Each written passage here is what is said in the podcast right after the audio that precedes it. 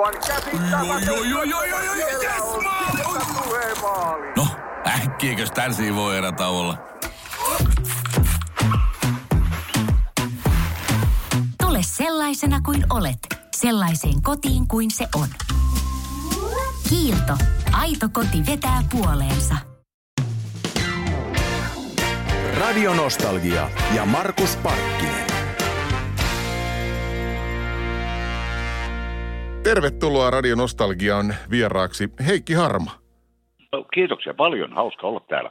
Se on juhlan aikaa. Tavastialla tapahtuu tuossa joulukuun alussa. Puhutaan siitä lisää tuossa vähän myöhemmin, mutta se oli vuosi 72, kun ensimmäinen Nostalgia-albumi ilmestyi ja sitten siitä seuraavana vuonna Herra Mirandos, eli vuonna 73 ja siitähän tulee tänä vuonna pyörät 50 vuotta.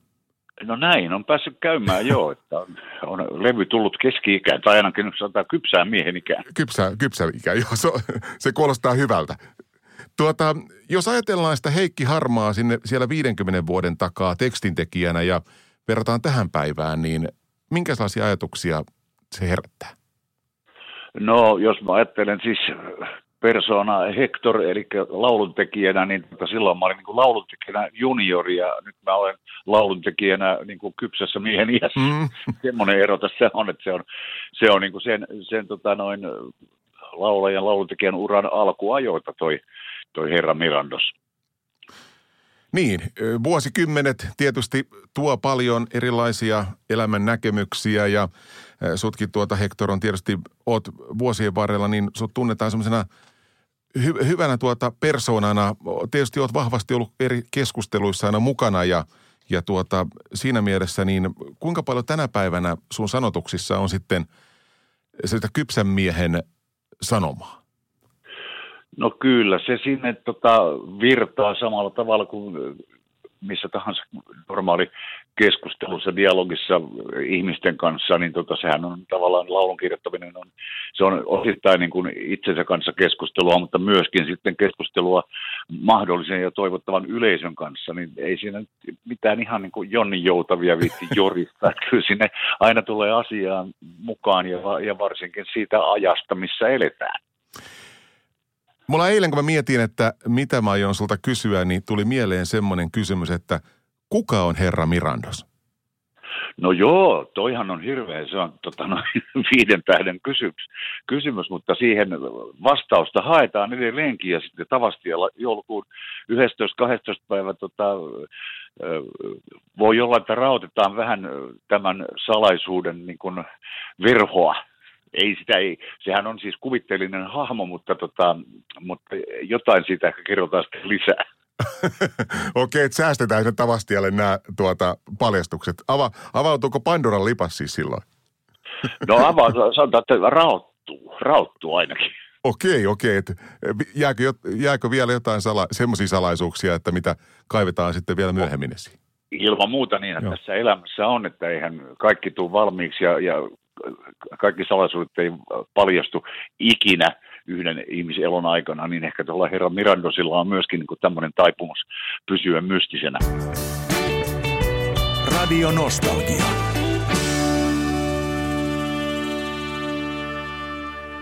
Herra Mirandos, millaisia ajatuksia Hector mieleen tänään? No toi lähinnä mieleen, että niin se aika kuuluu, että siitäkin on 50 vuotta, kun toi toi biisi ja sen niminen albumi levytettiin.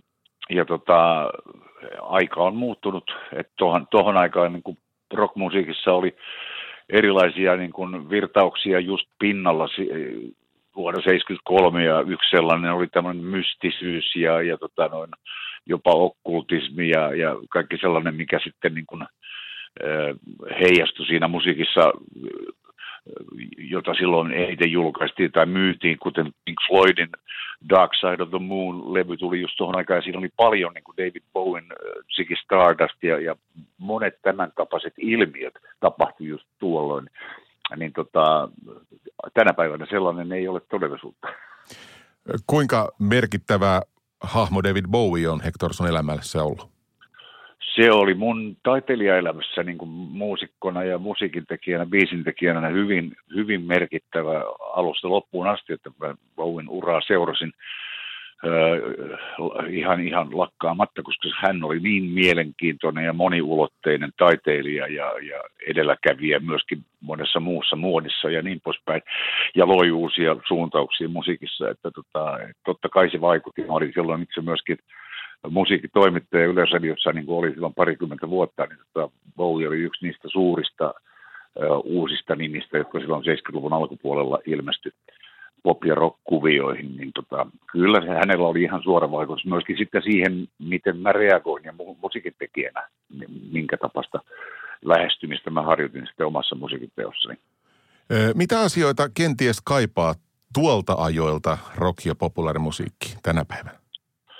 No en mä tiedä kaipaako me suoraan mitään, mitään niin kuin sellaista, jonka voisi noin nimetä, mutta ylipäätään musta se oli tietysti se oli niin kuin viatonta aikaa ja se ei ollut niin vielä, musiikkiteollisuus ei ollut niin hirveän dynaamista ja niin päällekkäyvän aggressiivisen kaupallista kaik, kaikkinensa kuin mitä se nykyään on. Ja sääli, säälittelen tai ajattelen suurella myötätunnella tunnolla uusia artisteja, jotka joutuu siihen konestoon tai jotka ovat sinne aina halunneetkin, mutta sitten kun joutuvat sinne, niin joutuu kokemaan kyllä tänä päivänä paljon enemmän sellaista paino, painolastia siitä uran ylläpitämisestä kuin mitä silloin tehtiin.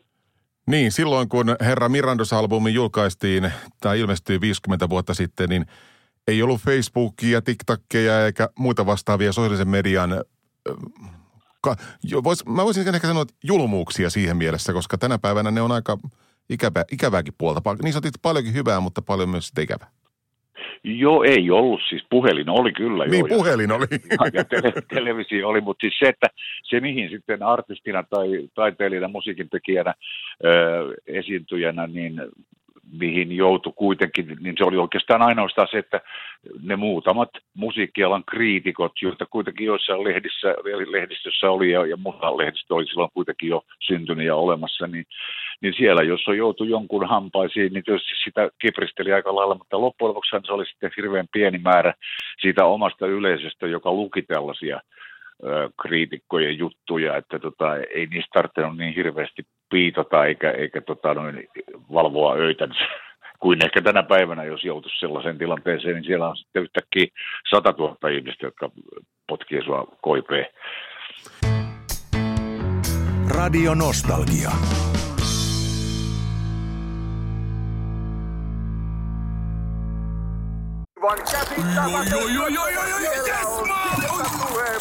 No, äkkiäkös tän voi erätä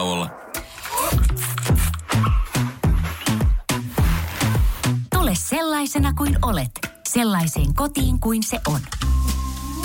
Kiilto. Aito koti vetää puoleensa.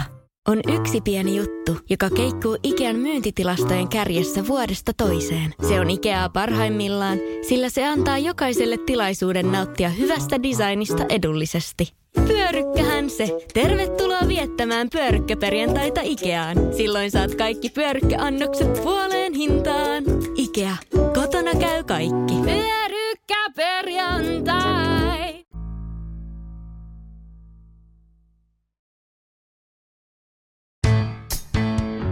Radio Nostalgia. Helsingin Tavastia-klubilla 11. ja 12. päivä joulukuuta, joulukuuta tapahtuu. Silloin juhlitaan pyöreitä vuosia, nimittäin Hektorin Herra Mirandos-albumin levytyksestä ja julkaista tulee kuluneeksi siis 50 vuotta ja se on juhlan paikka. Millä mieli Hector nouset lavalle Tavastialle? No sillä tavalla lämpimän huvittunein mielin, koska sehän on tavallaan vähän keinotekoista juhlia jonkun levyn 50-vuotispäiviä, mutta toisaalta sitten kun on kuitenkin siitä aikaa ja se oli ihan vakavasti tehtyä uran alkua, ja toi levy edusti silloin niin kuin musiikillisesti ja, ja ajatuksellisesti aika paljon sitä semmoista ei niinkään valtavirtaa suomalaisessa popmusiikissa, että se oli enemmän marginaalista tällainen mystiikka, mitä se levy sisältää osittain, niin tota, niin sen esittäminen livenä, ei nyt ihan kokonaisuutena, mutta suurin osa sen sisältämistä biiseistä, joista osa on sellaisia, mitä mä en ole koskaan esittänyt livenä, niin, niin kuullaan sitten sen illan aikana Tavastialla. Toki siellä kuullaan vähän tuorempaakin mun musiikkia, niin mun vakituisen bändini Power Bandin kanssa, että siellä on kyllä varmaan joko, joko siellä on jopa harrasta ja sitten niin kuin riemastutunnelma tai sitten yhdistelmä näitä molempia. Ja mä uskon, että tulee olemaan varmaan aika, aika kyllä nostalginen ilta kaiken kaikkiaan. No varmasti sitä ainakin. Joo. Kyllä. Miten tota, onko joutunut paljon Hektori, kun ä, tota, konsertin ohjelmistoa, iltojen ohjelmistoa olet kerännyt kasaan, niin, niin tuota, joudutko paljon karsintaa tekemään ja miten, miten valitsit, olet valinnut illan biisit? No kyllä, se siitä Herra Mirandos-albumin takakannesta aika äkkiä koostui se runko siihen ohjelmistoon. Ja tota, ja sitten kun siihen nyt, nyt tavallaan niin voi liittää sitten myöskin muuta meidän bändin kanssa osaamista ja, ja tuttuja ja, ja toivottuja biisejä, niin tota, sitten syntyy kyllä sitten yhdenlainen kokonaisuutensa, että, että tota, eihän nämä Herra Miranos-levyn kaikki biisit ole mitenkään mystisiä. Siellähän on jopa, jopa tota, Lumi teki enkelin eteisen on julkaistu niin. juuri tuolla albumilla ja Asphalt Prince ja niin edelleen.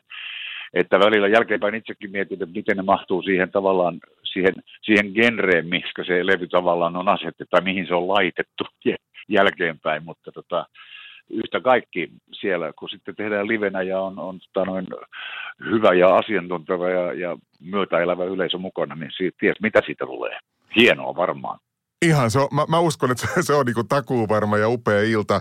Se on siis Tavastia klubia 11. ja 12. päivä joulukuuta. Sitä nyt sitten odotellessa ja pidetään itse. No, valitettavasti, valitettavasti, anteeksi kun kesken, sen verran täytyy nyt kuuntelijoille vaan sanoa, että se on valitettavasti molemmat illat on kyllä heti loppuun myyty jo. Että sitten niin kuin kevät-talvella tullaan bändin kanssa tekemään pistäytymisiä vähän siellä sun täällä uudelleenkin, mutta tämän vuoden puolella nyt noin on noin ainoat esitykset, mitä me tehdään ja tota, noin, toivottavasti jengi lahoskaa. Ja sitten tuota, Hektorin kotisivuja seuraamalla, niin sieltä löytyy noita tulevia keikkoja sitten, mitä tulee tapahtumaan. Näinpä. Hieno homma. Hei, kiitos paljon Hektori ja oikein lämmintä tuota, tätä loppuvuotta ja, ja tuota, jouluodotustakin pikkuhiljaa jo. Ja kiitos paljon, kun olit Radionostalgia haastattelussa. Kiitos joo kaikille. Hyvää joulua. Moi.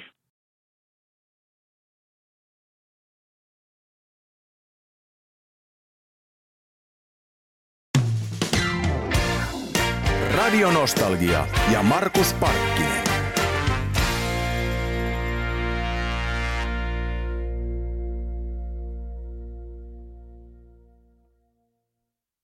On yksi pieni juttu, joka keikkuu Ikean myyntitilastojen kärjessä vuodesta toiseen. Se on Ikeaa parhaimmillaan, sillä se antaa jokaiselle tilaisuuden nauttia hyvästä designista edullisesti.